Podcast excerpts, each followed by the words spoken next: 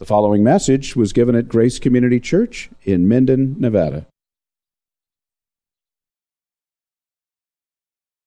To go ahead and turn to 1 Corinthians chapter 10.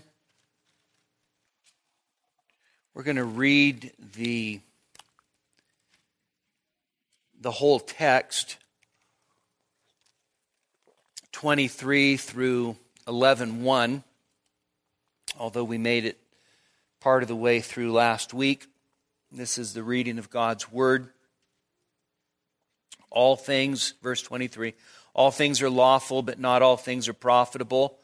All things are lawful, but not all things edify.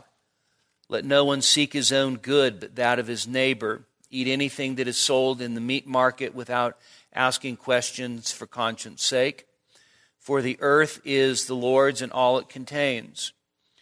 If any one of the unbelievers invites you and you want to go, eat anything that is set before you without asking questions for conscience sake.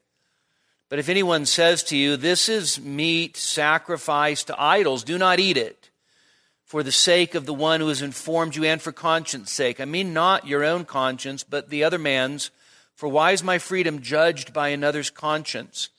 If I partake with thankfulness, why am I slandered concerning that for which I give thanks? Whether then you eat or drink or whatever you do, do all to the glory of God.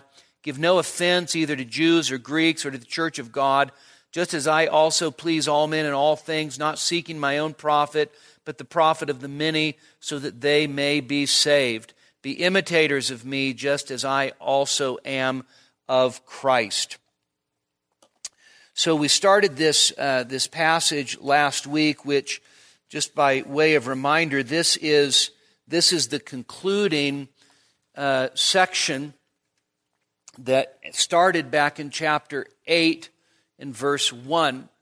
And uh, one commentator has a really nice little summary of our section so far. He basically says, of course, you can buy food in the market. Of course, you can dine with friends. His prohibition of idol food does not mean that they must retreat to the seclusion of a gloomy ghetto. Nevertheless, he anticipates potential problems presented by food that a Christian might purchase from the market or food that a Christian might eat in the home of an unbeliever who might have offered it to idols. So, we don't have the same ethical challenge that the Corinthians had.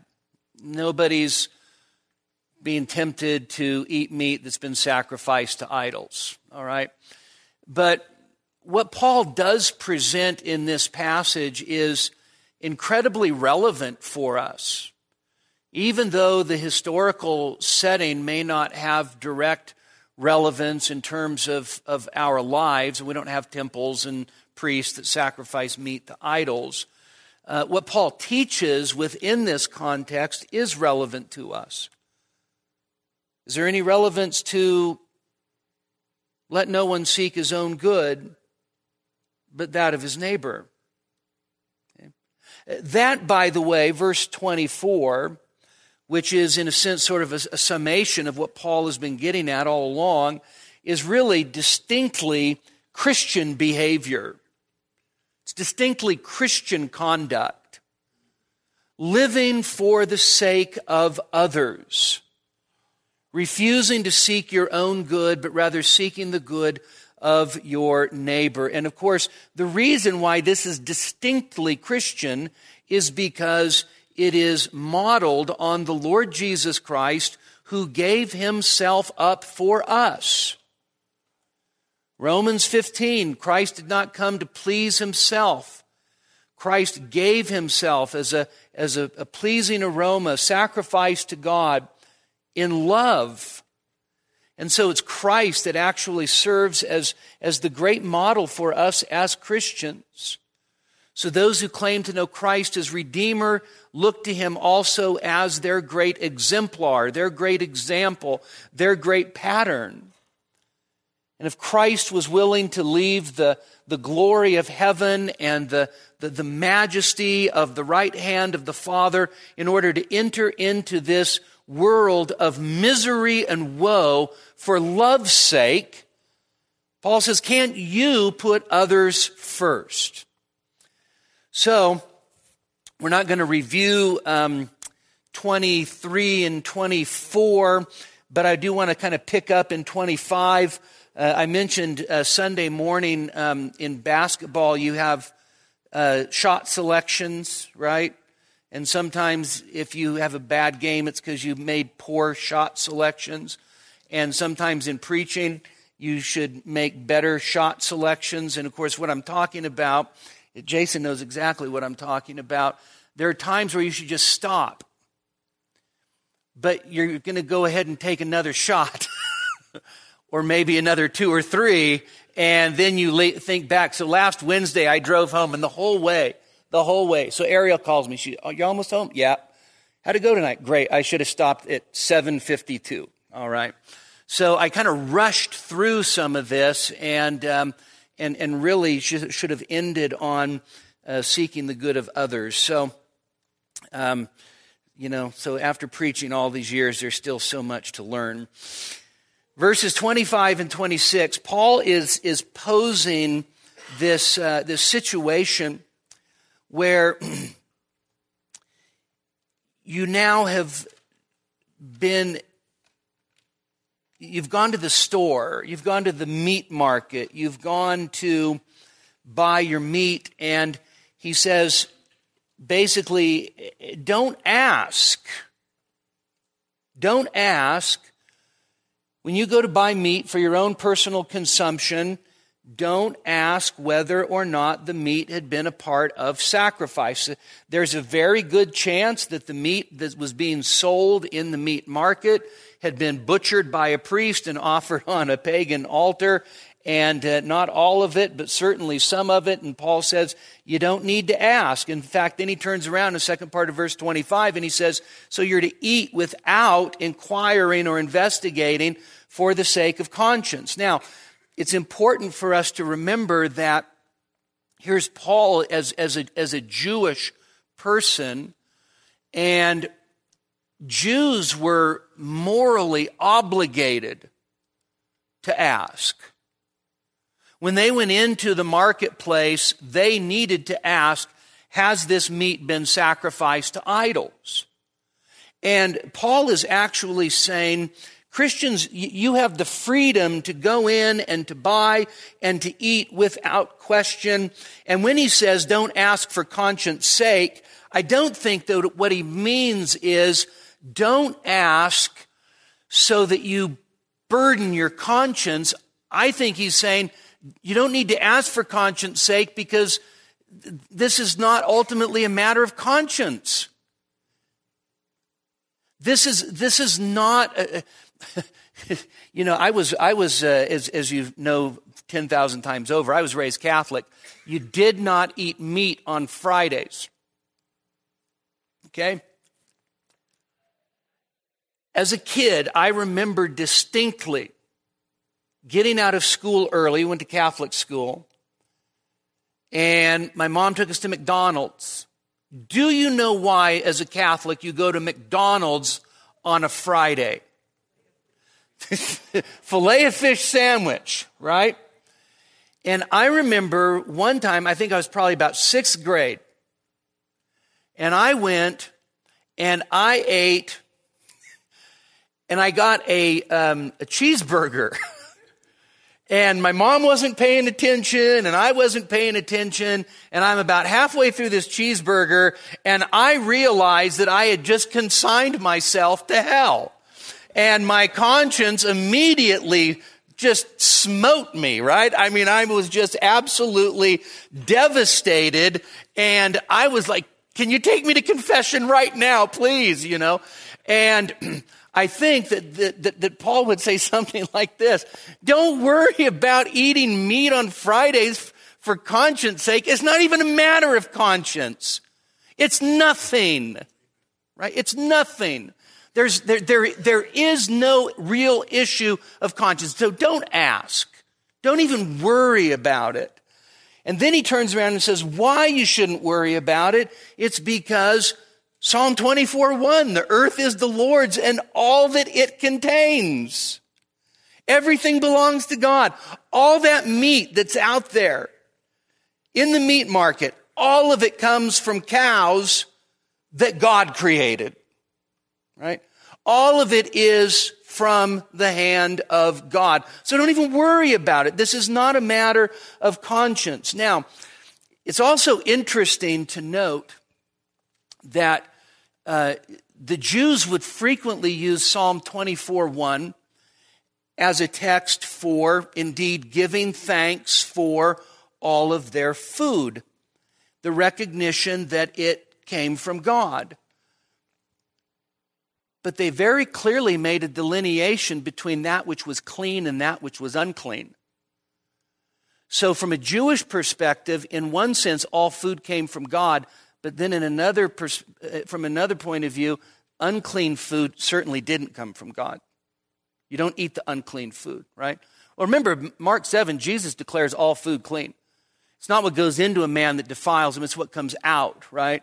And then, of course, you have the great uh, uh passage in Acts chapter 10 where, where Peter is, is given um, a hunting mandate rise, kill, eat, right? And uh, the angel handed him a Winchester rifle. And so that's not in the text, but um, marginal reading. But uh, so Peter, of course, objects and he says, No way, Lord. There's, there's something actually about the vision in, in Acts 10 that makes me laugh because uh, this same Peter, by the way, who refuses to eat anything unclean, is living with a tanner. You know what tanners did? They skinned animals. In fact, tanners were considered unclean in their person by Jewish tradition. And so here's Peter living with Simon the tanner, right? And he's like, "Oh no way, Lord! I can't touch any of that stuff. I haven't eaten. I, I don't eat. I don't eat lobster. That's you know, not kosher." And uh, and and God says to Peter, "Don't call unclean what God has said is clean." Of course, he's talking about people, but he uses dietary laws to prove the point. And so when, when a Jewish person used Psalm 24 1, there was, uh, yes, the earth is the Lord's and all it contains, but there's a little caveat, except for the unclean stuff. Paul's like, there's no such thing as unclean stuff, right? So remember what, what Paul says in Romans 14, where he says, um, so to, um, uh, to the one who has a good conscience, all things are clean. Right? All things are clean. And so here's Paul, and he's just he's just trying to let them know. Listen, um, you can give thanks to God because everything that is on your plate comes from the Lord, and uh, there is no unclean thing except for uh, Brussels sprouts and squash beets. Amen. I have good textual evidence that beets did not come along until after the curse. Okay? Beets are just awful. So, other than those few things are, that are unclean, everything else is really great. And so, and so here's Paul, and he just, he wants them to know that this is, this is the way that they need to live. And they need to live this way for the sake of each other. And then he poses another situation in verse 27. If one of the unbelievers invites you and you want to go eat anything that's set before you without asking question for conscience sake. So now he moves from what you buy in the marketplace now to the idea of the, the possibility of being invited to an unbeliever's home.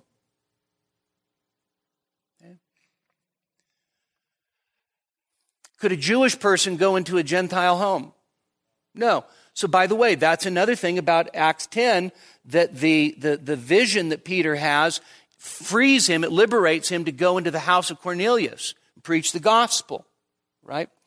So, so Paul says, hey, if an unbeliever invites you to come and, and eat, then, and you desire to go, then you should go and you should eat everything that's set in front of you. Clearly, the invitation is um, you know, hey, I'd like to have you over for dinner. And of course, Jewish scruples would have prohibited going into an unbeliever's home. But Paul does not want Christians to cut themselves off from pagan family and friends and neighbors. So you remember the confusion that the Corinthians had back in chapter 5 where, where Paul says, I told you not to associate I did not mean the, the immoral of the world, because then that would mean you'd have to go out of the world. I meant you don't associate with the immoral among any so-called brothers. Okay? So there's a difference. There's a difference. So if this guy over here says, I'm a Christian, and yet he is a, a notorious fornicator, he's not a Christian, he should be under discipline and put out of the church, and the church of God should actually have a relationship with him that is reflective of the fact that he's been put out. Paul says, you don't do that with the world. Guess how the world is going to act? Well, like worldlings. What a surprise. So if an unbeliever asks you to, to, to, to dinner, go ahead and go. Paul did not have this, this idea that somehow if, if you are engaged with a pagan neighbor or a pagan family member, that you're the one that's going to be contaminated. Not at all. In fact, they might be sanctified by your influence. Okay? Now, I always have to give a little caveat on, on this kind of thing, especially for young people, because sometimes young people are, are the greatest advocates of hanging out with bad people. Right?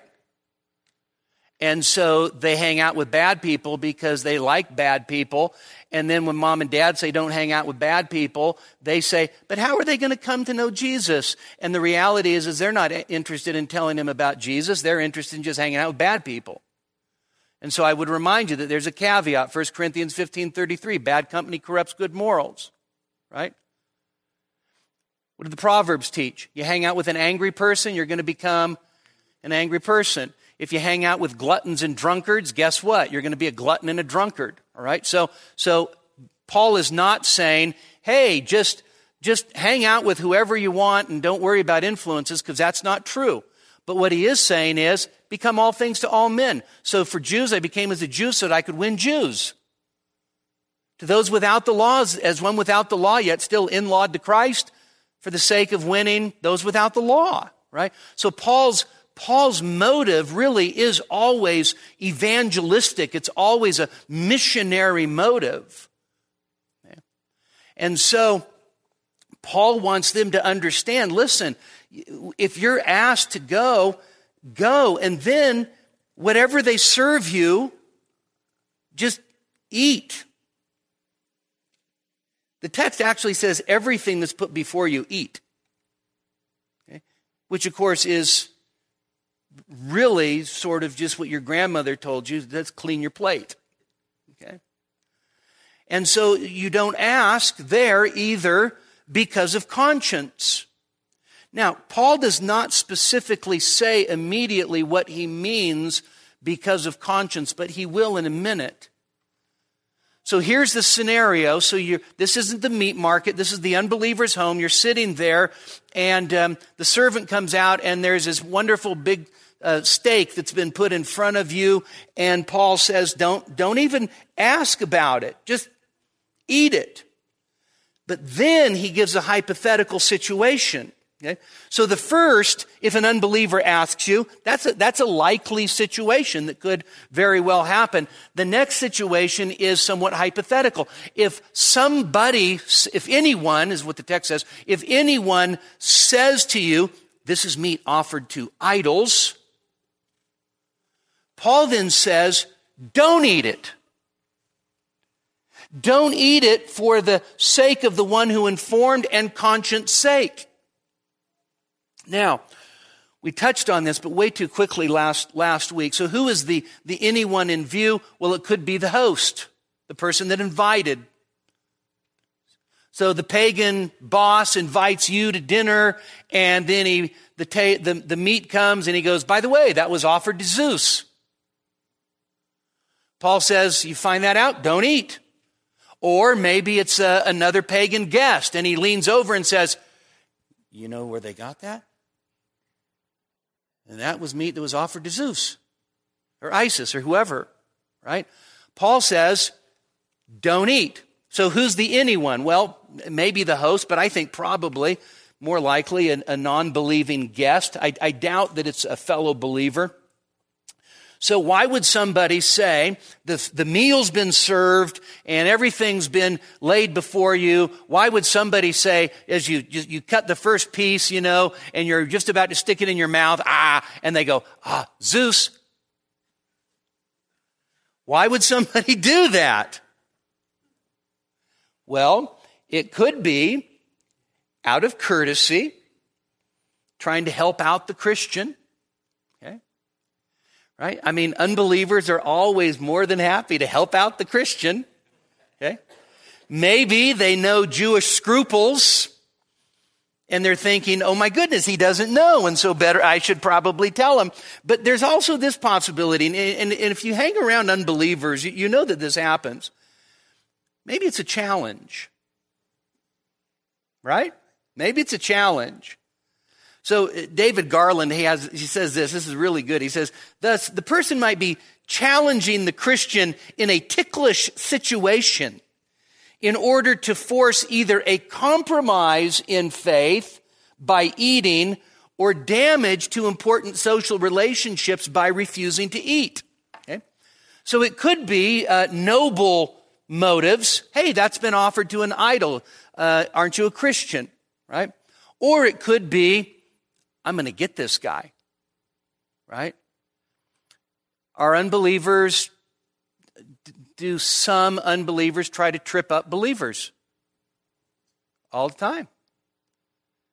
You know, when I, when I was in college, a bunch of us from Biola worked at Michelin Tire. We were part time guys, and we were the guys that lo- unloaded and loaded trailers and we worked with guys that were almost all of them were significantly older than us. They knew that we were all Christians.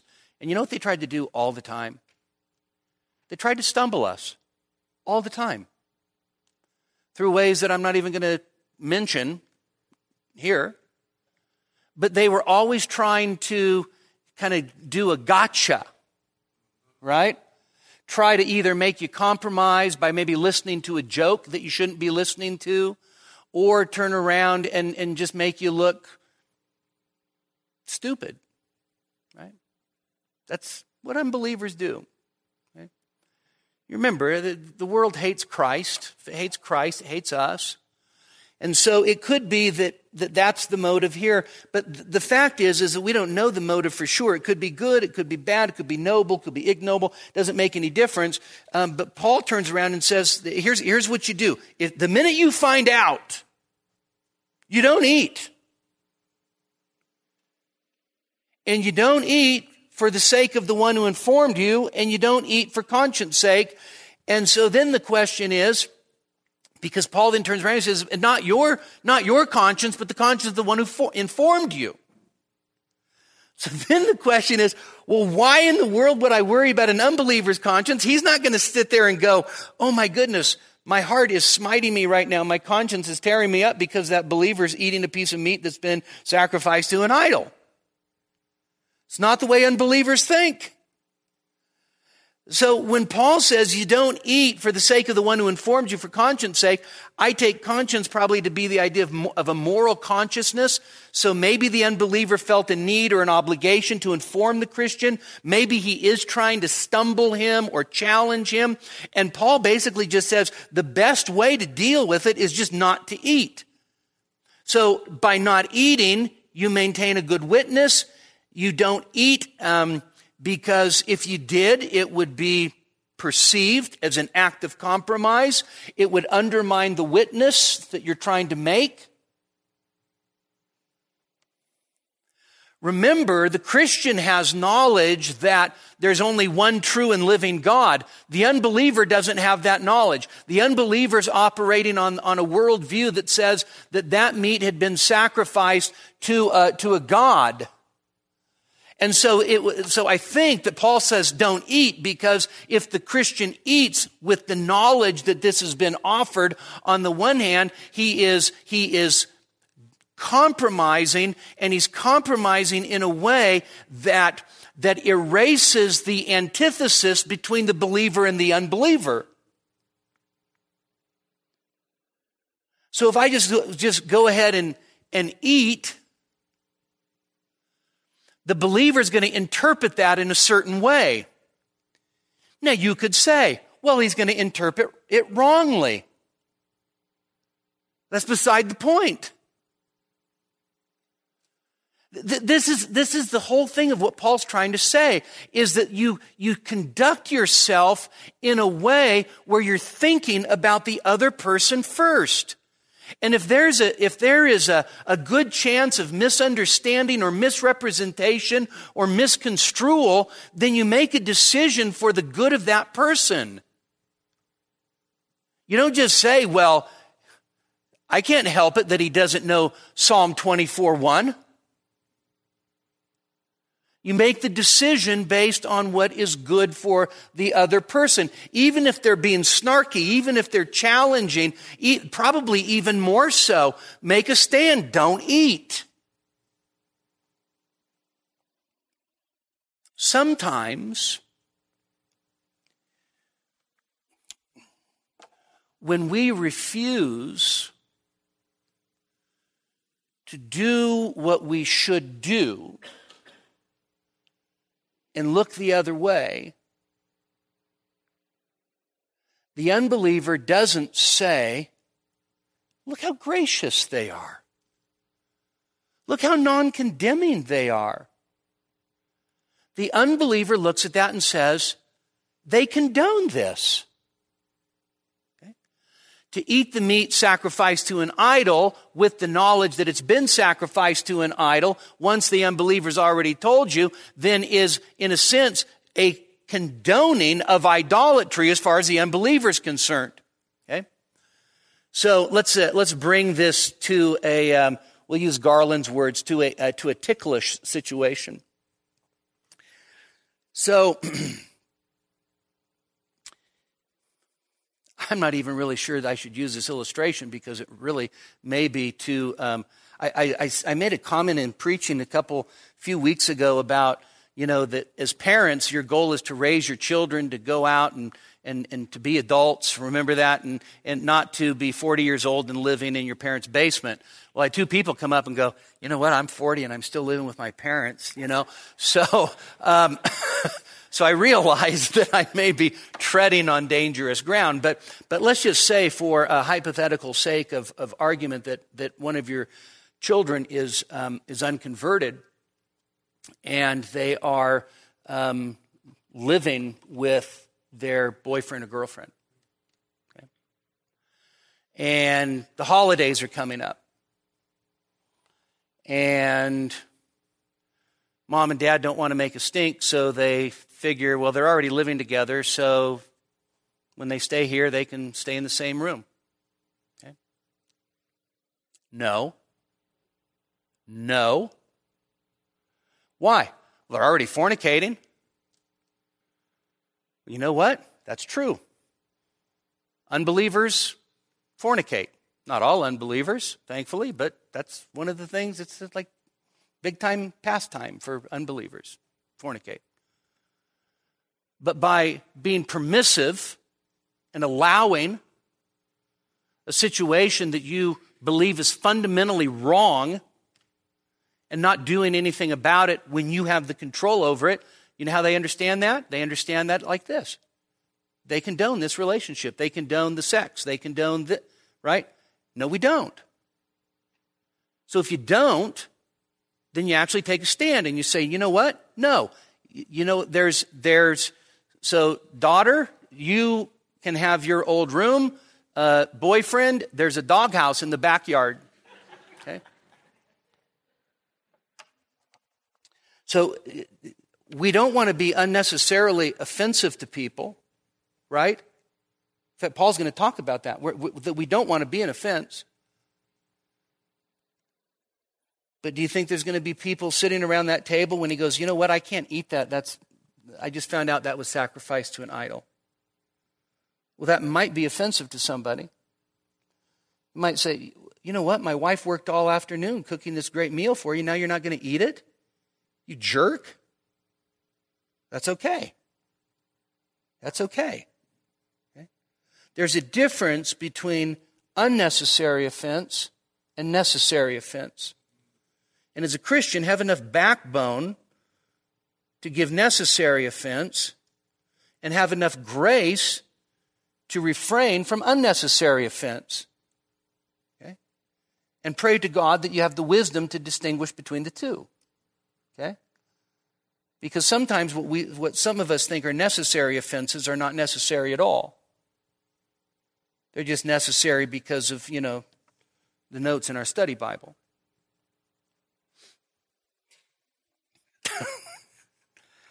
All right, one person got it. Okay. Next, we come to a, diff- a very difficult section. So, verse 29, it's where Paul says, I mean not your own conscience, but the other man's. Now, th- this, is, this is the tricky part. For why is my freedom judged by another's conscience? If I partake with thankfulness, why am I slandered concerning that for which I give thanks?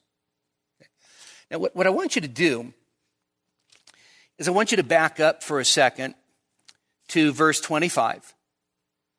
So Paul says, this is the new section within the section.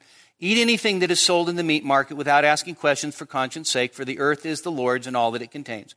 If one of the unbelievers invites you and you go, eat anything that is set before you without asking questions for conscience sake. But if anyone says to you, This is meat sacrificed to idols, do not eat it for the sake of the one who informed you and for conscience sake. I mean, not your conscience, but the other man's conscience. For why is my freedom judged by another's conscience? Now, one of the things when you interpret the Bible is you have to try to follow the argument. Okay? What in the world does the question in 29b have to do with just preceded?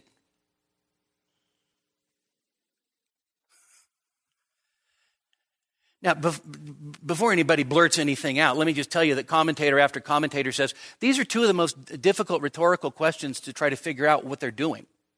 Right? In a sense, it's, it's what you would call in logic a non sequitur. It, it doesn't seem to follow. Okay? You, you see what I mean? you you read the argument and then you get to Paul says this, but it doesn't seem to make sense in terms of the flow of what he's saying, right? So here's um, by the way, and this is always the case, you know, you start to dig into a passage and then you start to realize that, that the passage is more complex than you initially thought.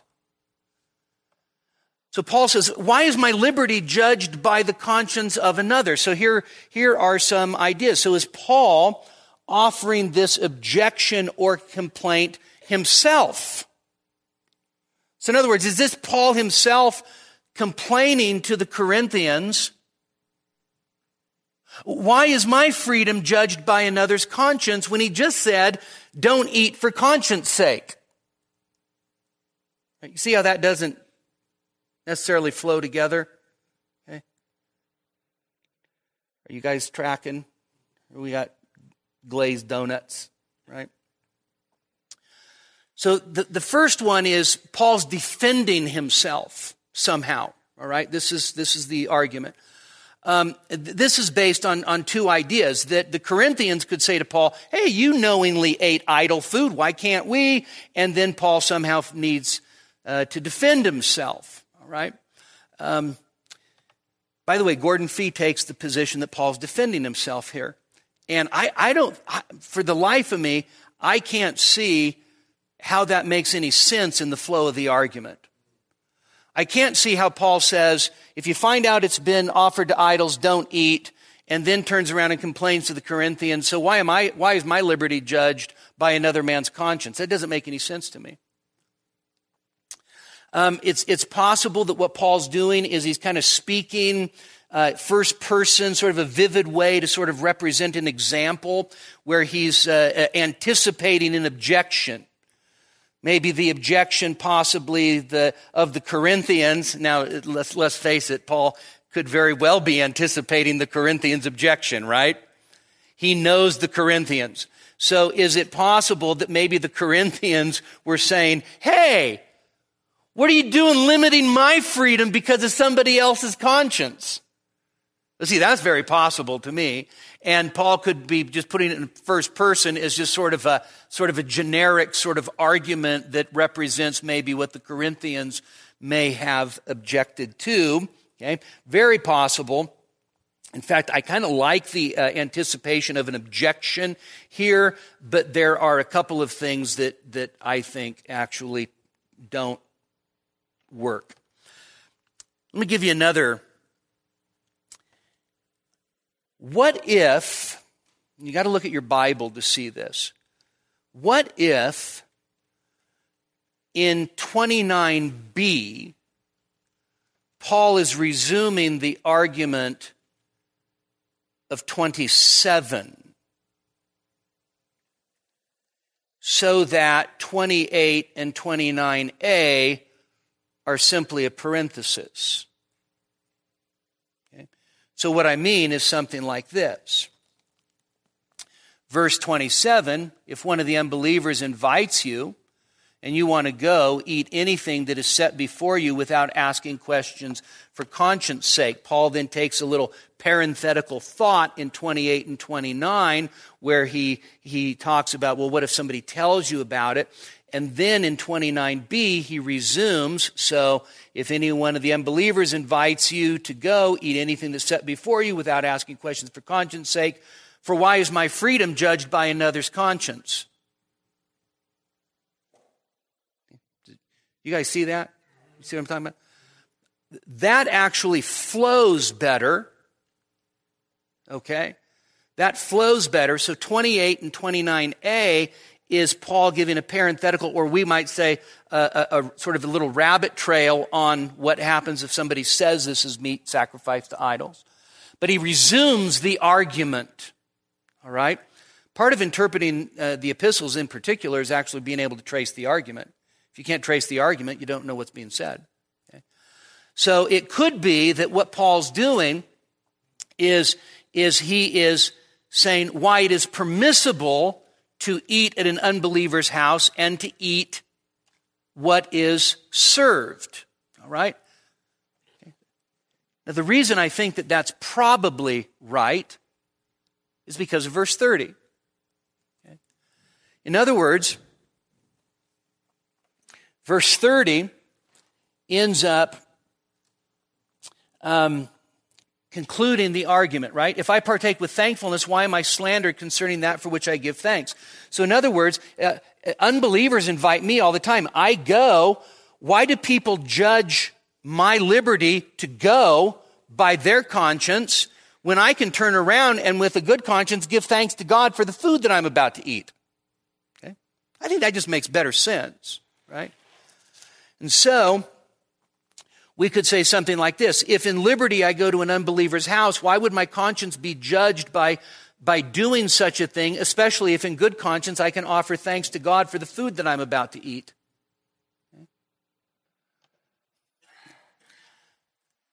Then Paul gets to the to three applications.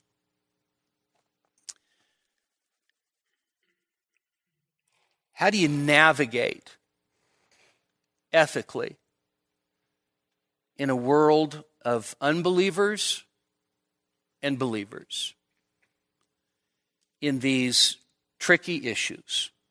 Okay?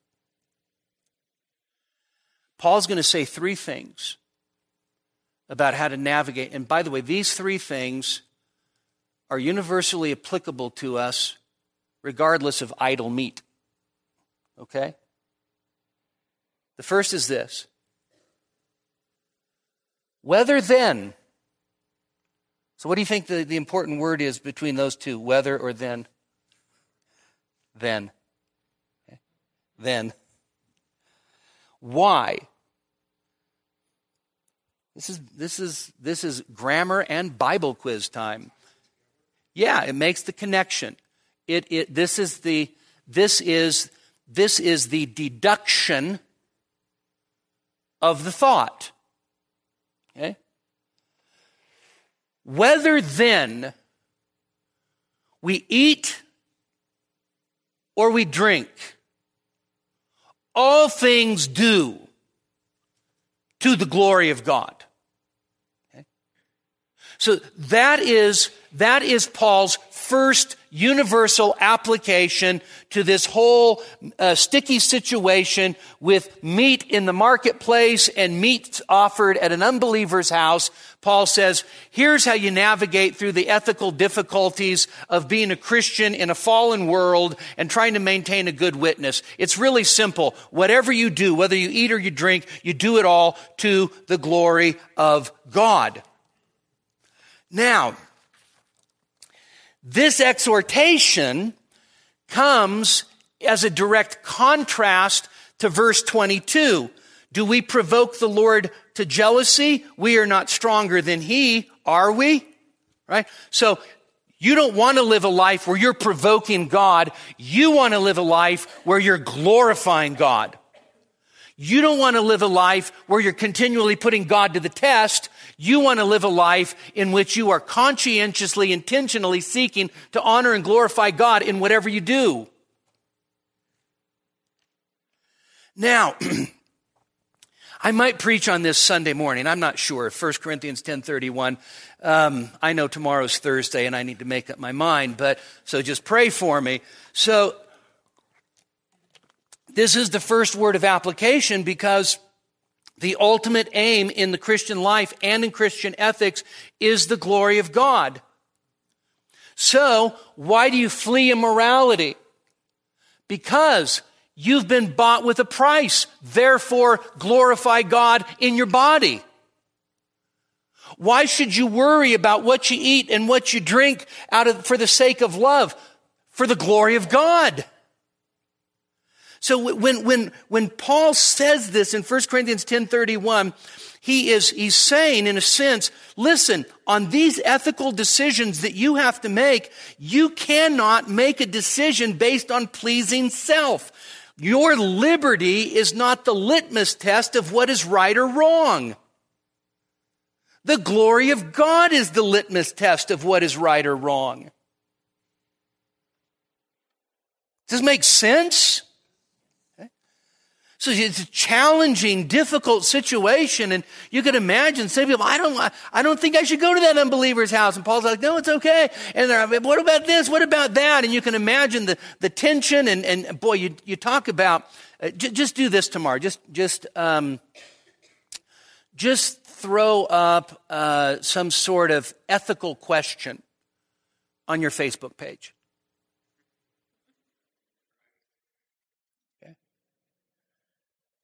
Now, for those of you that don't even know what Facebook is, God bless you. Go in peace, love, and serve the Lord. Okay? But you know what I'm getting at, right? Ethical questions are always difficult and controversial among Christians, right? Okay? Paul says here's the first litmus test do what you do for the glory of God. Now, there, there's a lot that we could say about this, right? So, first of all, all things do for the glory of God. All things is absolutely comprehensive. What do you possibly think Paul could mean by all things? Maybe something like this in the Greek. All things. Right? In other words, no compartmentalizing. You know what I mean by that, right? Are Christians good compartmentalizers? We're great compartmentalizers. So I can take this situation and I don't have to think too hard about it from a, from a Christian perspective or a biblical point of view because I can put it neatly in this box over here because it belongs to this compartment and I don't have to worry about trying to figure out ethically what is pleasing to God because this is just what I do over here. It doesn't work like that. So all things means all things. Of course, whether you eat or drink, we'll talk about that in a second, but let's just put it like this. So whether you do your, whether you're doing your taxes,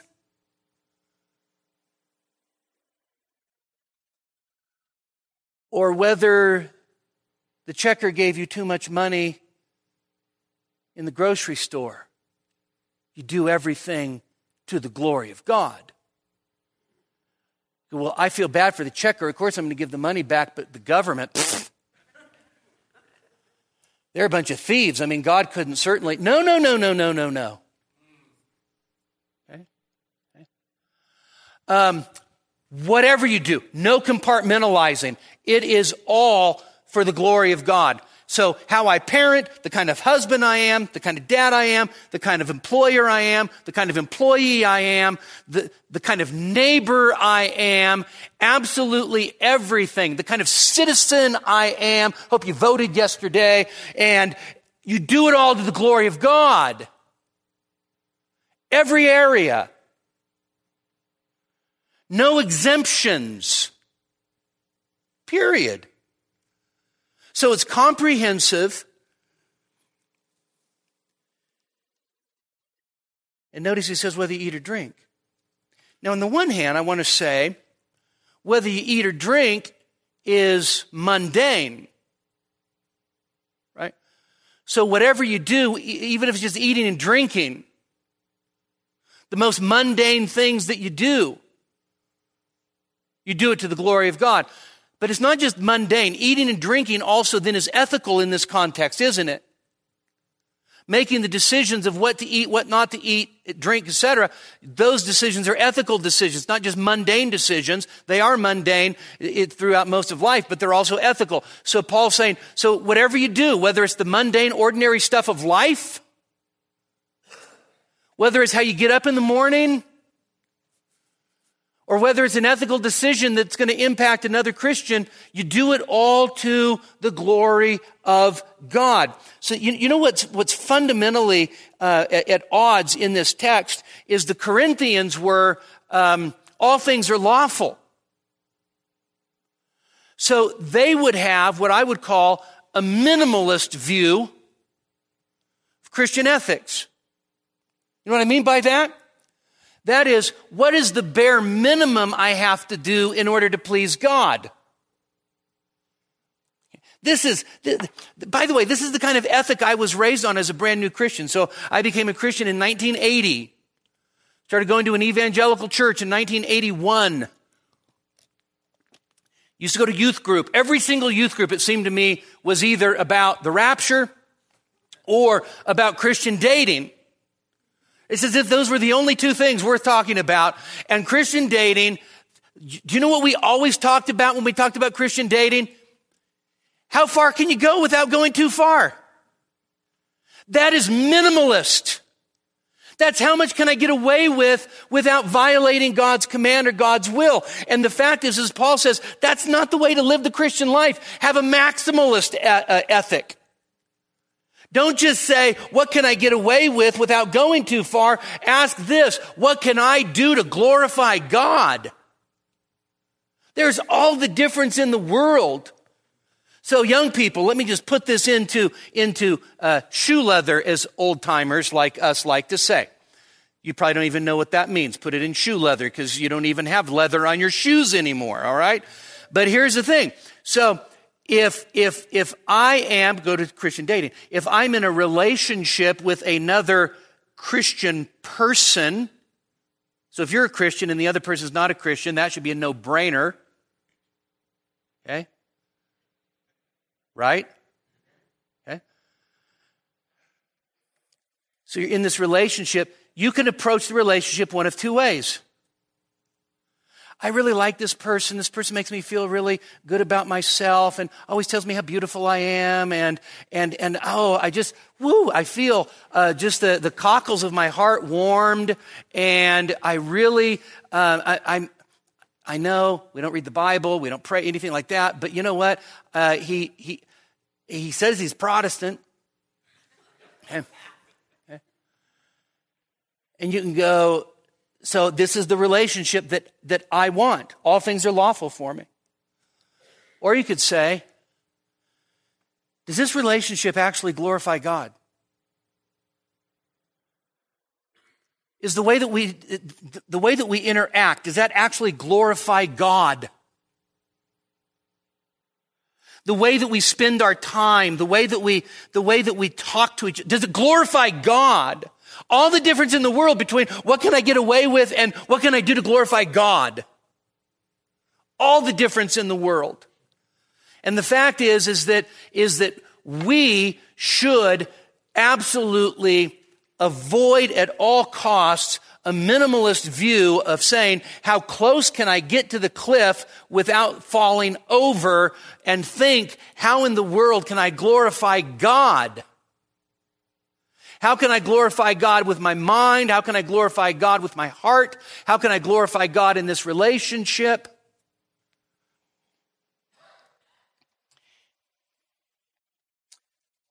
what glorifies God versus what I have the right to do. That's the first principle. Do all for the glory of God. Second principle of application is this do not be a stumbling block. Verse 32.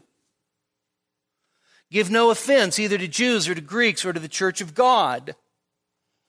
Not being a stumbling block or not being a cause of offense. So remember, this, this is really love. I mean, for Paul, this is what Paul says. So if, remember 813, if eating meat causes my brother to stumble, I'm never going to eat meat again.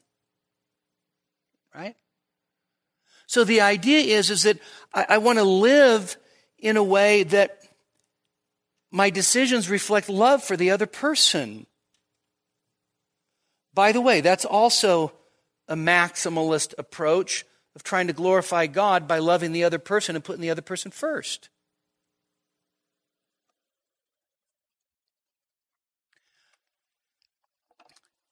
I don't hear this as much anymore, but you know, I used to hear it a lot. I'm just the kind of person that's just direct. I just, I just kind of just tell people how it is. I just, I just speak truth and just let the chips fall where they may. I'm just a truth teller. I'm a straight shooter. Now, you're probably an offensive jerk. Seriously. People that take pride in what straight shooters they are usually have no concern whatsoever about how the other person receives the truth.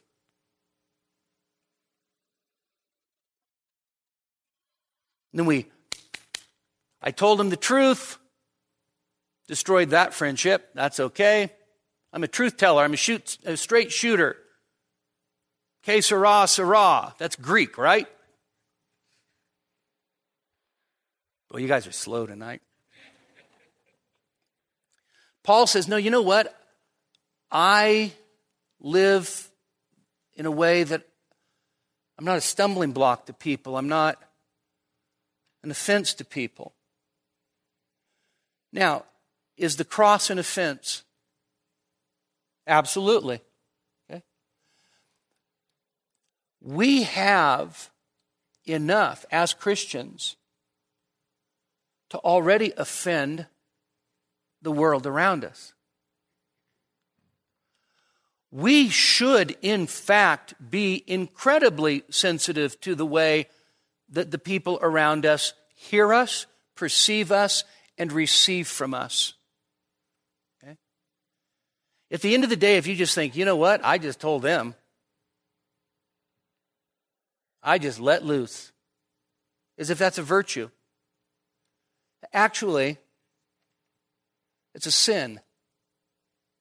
Read Proverbs over and over and over again. You have no control over your spirit. So, application one, glorify God. Application two, don't be an unnecessary offense. Now, just by way of little interesting observation, don't be an offense to who? Notice what Paul does. First group, Jews. Second group, Greeks, or, yeah, Gentiles. Third group, Church of God. Interesting, right? Jews, Greeks, Church of God. I would say the reason that Paul does that is because he views the church as a new humanity made up of both Jews and Greeks, okay? Jews and Gentiles. But Paul says, so, so could Jewish people be easily offended? Okay? Sure. So when Paul has opportunity to not offend, do you know what he does? He goes, I'll pay that bet vow. Sure. You, remember that in Acts, right? In Acts chapter 26, where, where there's this, there's this, uh, you know, they're talking everywhere about you, Paul, that you hate Moses and you hate the law and you hate Torah, you hate the temple, and, and they think that you're going to bring a bunch of Gentiles into the temple precincts. And Paul says, well, you know what? Um, I'll do the ritual vow. He was free from the law. He didn't have to do it. I'll do that. I'll get a haircut. Okay. Now that, a ritual haircut, right? And he does that. Why? He doesn't want to be a stumbling block. He tells Timothy, you're going to get circumcised as we go on a missions trip. And Timothy says, say what? Okay. And he says, no, we're to, you're going to get circumcised. Don't worry. I've done this before. And then, and so, uh, why? Because he doesn't want to be a stumbling block. He's not going to take a guy that was born of a Jewish mother and a Gentile father and not have him circumcised. The Jews wouldn't even give him a hearing. Right? So, I'm not going to be an unnecessary. The, the, the, the cross is a stumbling block enough to the Jews. Don't need to be an unnecessary stumbling block. Gentiles, absolutely, cross is a, a stumbling block to them too. It's utter foolishness. But Paul would say, you know what? As to those without the law, as one without the law so that I could win them. This is, this is Paul's whole thing. Right? Third application follow Paul's example. For verse 33 just as I also please all men in all things, not seeking my own profit, but the profit of the many, so that they may be saved, be imitators of me, just as I also am of Christ. Now, verse 33. So we, we talked about this last week. Paul's not talking about being a man pleaser. Okay, He's not talking about being a compromiser. Okay? He's talking about, notice the context, not seeking my own profit, but the profit of the many, so that what? So they might be saved. Okay? Again, this, this, is Paul's, this is Paul's ethical stance of how he relates to other people around him. And so it's, a, it's an echo of 919, becoming all things to all men that I might save some. It is an echo of 24, let no one seek his own good, but that of his neighbor. And then Paul turns around and he says, and you, Corinthians, you be imitators of me, just as I also am of Christ. Now, Paul holds himself up as a model to be followed in a number of places. We have time to look at all the, the, the, the, times where Paul does that. But Paul's doctrine and Paul's life were both exemplary to show what a Christian life looked like. Okay? And he had a good enough conscience to be able to say, and by the way, this is not arrogance. But for him to be able to say, you follow me as I follow Christ. In other words, the minute I stop following Christ, you stop following me. You follow me. You look at my life. You see my example. And what is Paul's example? Well, Paul's example is if eating meat causes my brother to stumble, I'll never eat meat again. Paul's example is if somebody says that was offered to an idol, you don't eat it. So to follow Paul's example means, two, in this context, two things very specifically. One, to submit to his teaching to avoid idolatry. And second, to submit to his example and forego personal liberty for the sake of love and the good of others. Christ modeled that love, that compassion, that sacrifice. Paul says, I'm trying to model that for you. Follow it. So, how do you navigate through tough situations? First of all, you have a maximalist standard. You can ask yourself Does this glorify God? That's a good question to ask before you do something. Can I, can I suggest to you that that's a better question than some ambiguous, what would Jesus do? Okay. okay. You say this Jesus would glorify God. So ask the question Does this glorify God? Is the way that I'm treating this person I work with, does it glorify God? Is the way I'm parenting my children, does it glorify God? Does the way I run my business glorify God? So we have a maximalist standard. Number two, we do not give unnecessary offense. And number three, we follow the apostolic and Christocentric pattern, being imitators of Christ. Okay?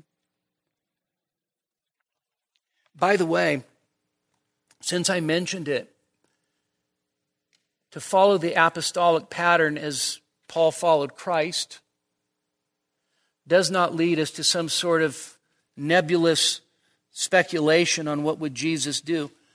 You go to the Gospels and you look and you look, see what Jesus did. And what did he do?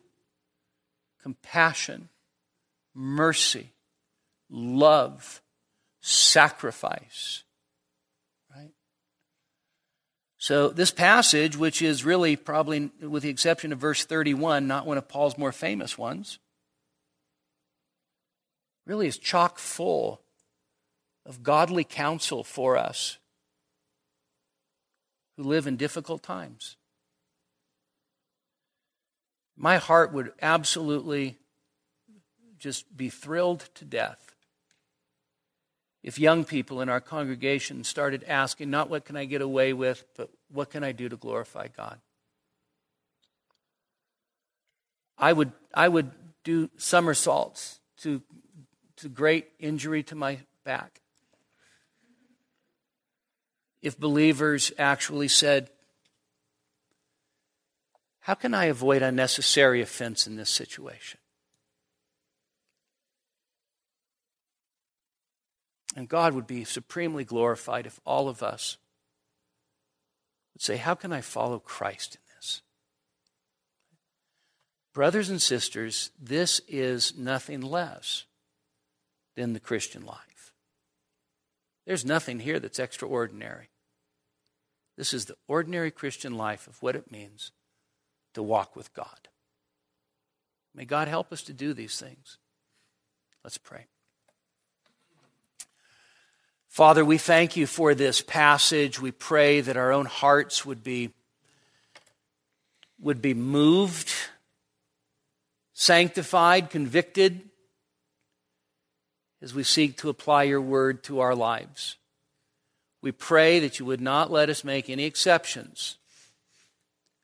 Help us, Father, to apply these truths to every area of life so that Jesus Christ would be exalted and glorified in our lives. In his name we pray. Amen. We hope that you were edified by this message. For additional sermons as well as information on giving to the ministry of Grace Community Church, please visit us online at gracenevada.com. That's gracenevada.com.